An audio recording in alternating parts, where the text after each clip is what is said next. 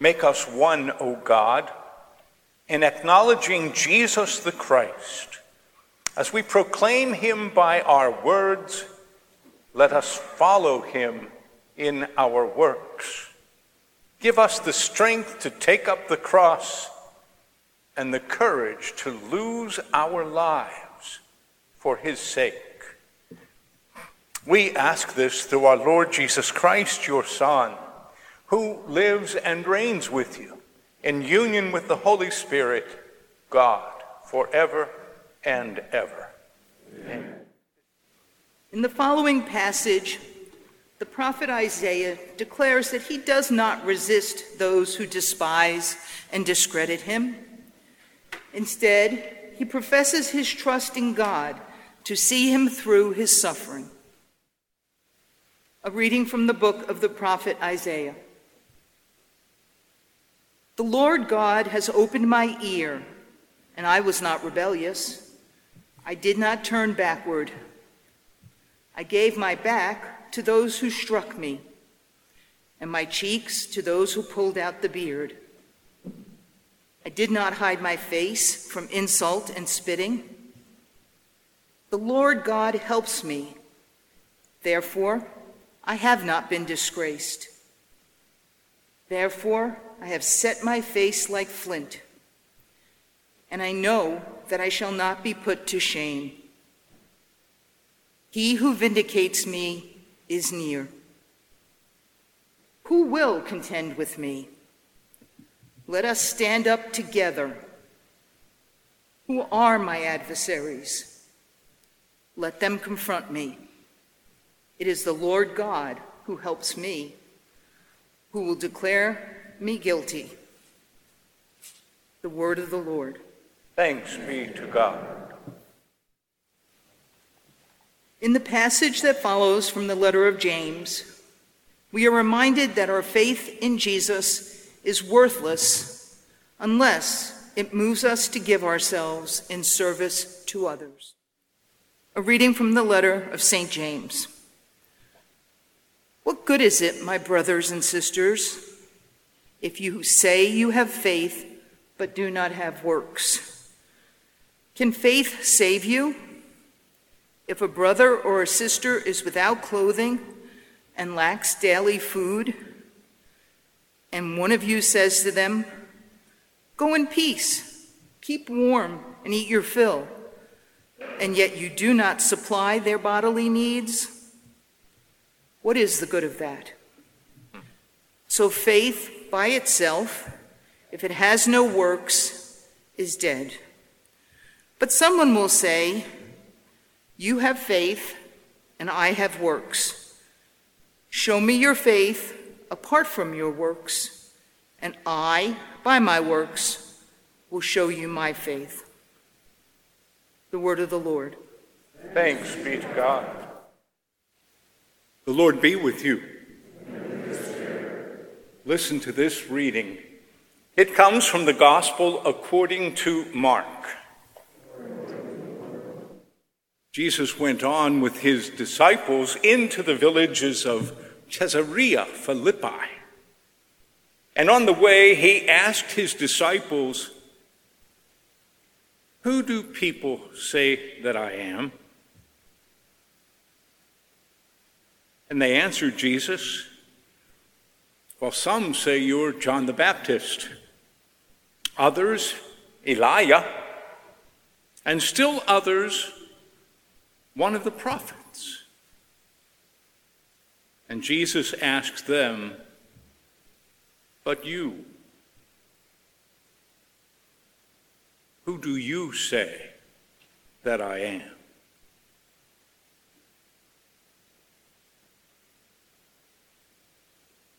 Peter answered Jesus, "You are the Christ."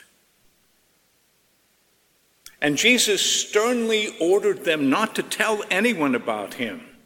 And he began to teach them that the Son of Man must undergo great suffering, be rejected by the elders, the chief priests, and the scribes, and be killed. and after 3 days rise again." He said all of this quite openly. And Peter took Jesus aside and began to rebuke Jesus.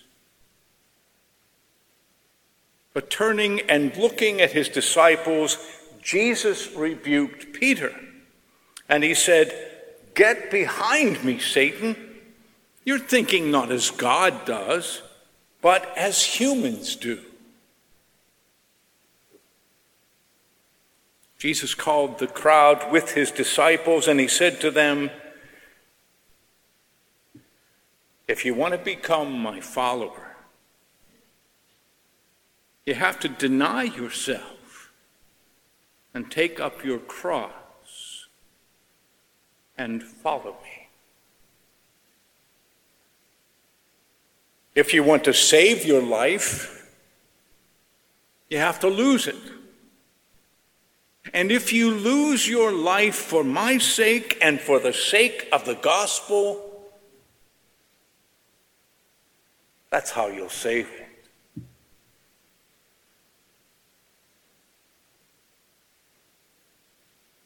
The gospel of the Lord.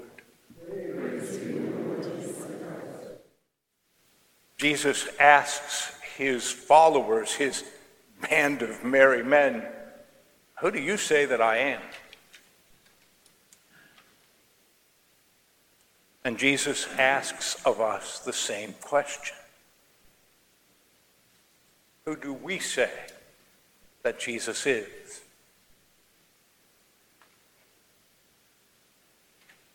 It's amazing in this story that finally Peter gets something right. He blunders all the way through the Gospels, doesn't he? He's always giving the wrong answer and just getting on Jesus' last nerve. But this time, "Who do you say that I am?" And Peter responds, "You are the Christ, the anointed one of God." In giving this answer, Peter undoubtedly thought, with the people of his own day, that the Messiah, the anointed one of God, is going to be the victor. The Messiah, the anointed one of God, is going to drive the Romans away from us and allow us to live independently. The Messiah is going to be the one who challenges the chief priests and the scribes, who challenges them away from enforcing a tyrannical religion on God's people. The Messiah is going to be the victor to set us free. You are the Christ. You are the Messiah. You are the Son of God. It's interesting to me that even when Jesus is accepting the answer that Peter gives, he's rebuking Peter. Peter calls him the Son of God. And Jesus calls himself the Son of Man. There's a difference. The Son of Man is one who walks the dusty roads with us. The Son of Man is one who suffers pain as we suffer pain. The Son of Man is one who grieves the deaths of his loved ones. He sheds tears when they die. The Son of Man shows us what it means and how it is to be human beings. The Son of Man must die, must suffer and die and then in 3 days be raised up again, the Son of Man.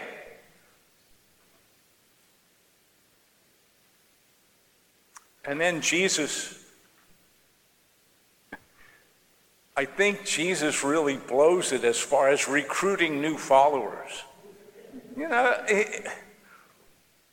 going to have to take up my cross. I'm going to have to lay down my life, and I'm going to die. I'm going to suffer and die, but in 3 days I'll be raised up again. That's not really a great recruiting message, is it? Huh? And what I find really kind of interesting about the way this happens, good old Peter, he's back to being Peter, he rebukes Jesus. Can you imagine rebuking Jesus? I mean, that's taking a chance. And then Jesus rebukes Peter. I looked at that, and I looked at it, and I looked at it. There's something kind of beautiful about the relationship with Jesus and Peter. Even when they're in this battle of the rebukers, you can hear the underlying concern they have for each other, huh? You can hear how much they care for each other, how much they mean to each other.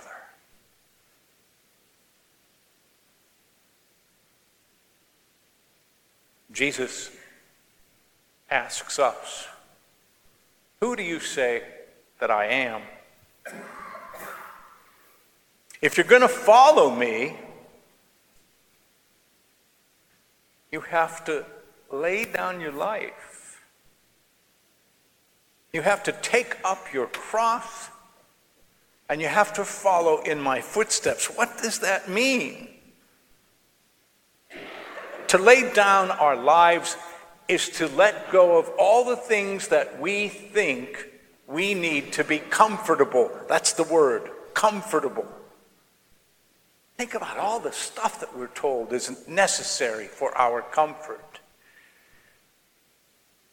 Jesus says we have to deny ourselves those things where our comfort is the most important thing. Ooh, not a great recruiting tool.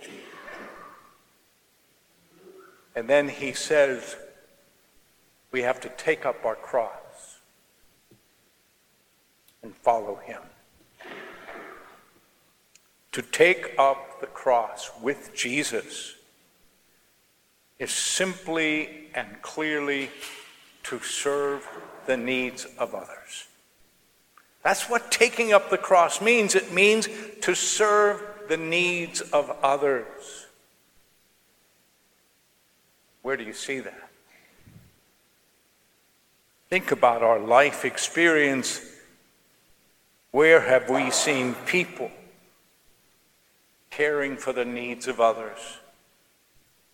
Where have we seen people letting go of comfort so that their hands and their hearts can be free to help others?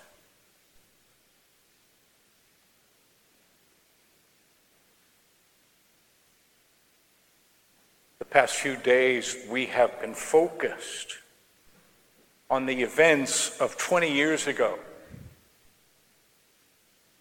I saw a news program, a commentary that really, really touched me. It talked about the members of the Flight 93 passengers. It talks about those people. Those people who chose to die because they discovered that the terrorists intended to fly the plane into the Capitol building, that sacred symbol of our democracy. And rather than allow that to happen, passengers on Flight 93 crashed that plane into that field in Shanksville,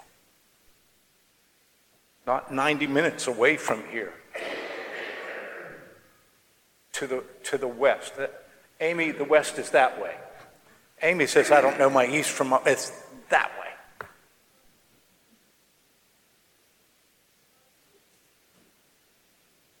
The commentator then made a very poignant point that those 40 people who laid down their life for our nation, they did it to save that symbol of our democracy. And then the commentator said, what a contrast with those domestic terrorists who ransacked the Capitol on January 6th. The difference. Where did those people on January 6th, where were they willing to let go of their lives? Where were they willing to serve the needs of others? As I thought about it, I realized that we saw that again in the lives of the police who tried to save the Capitol, who tried to drive away those domestic terrorists on January 6th. You have to lay down your life. You have to give up everything you think you need to be comfortable. You got to take up your cross, which means you have to serve other people.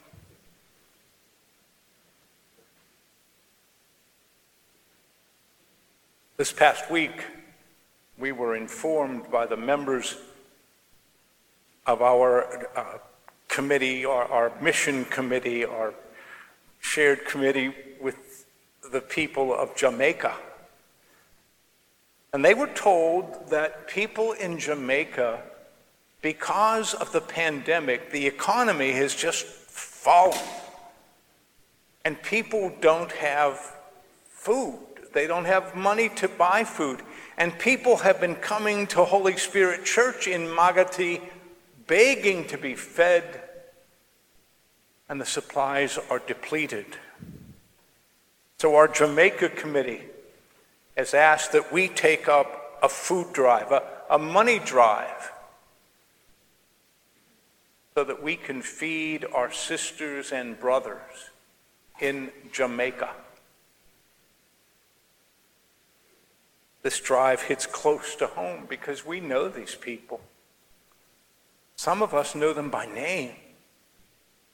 And they are our sisters and brothers. You will find in the gathering space, you will find green envelopes that are provided for us to make donations to help feed our sisters and brothers in Magaty, Jamaica. Putting a check or money in one of those envelopes is denying ourselves. What we give to the people of Magaty, we can't keep for ourselves. What we give to the people of Magaty, it's taking up their cross and walking with them.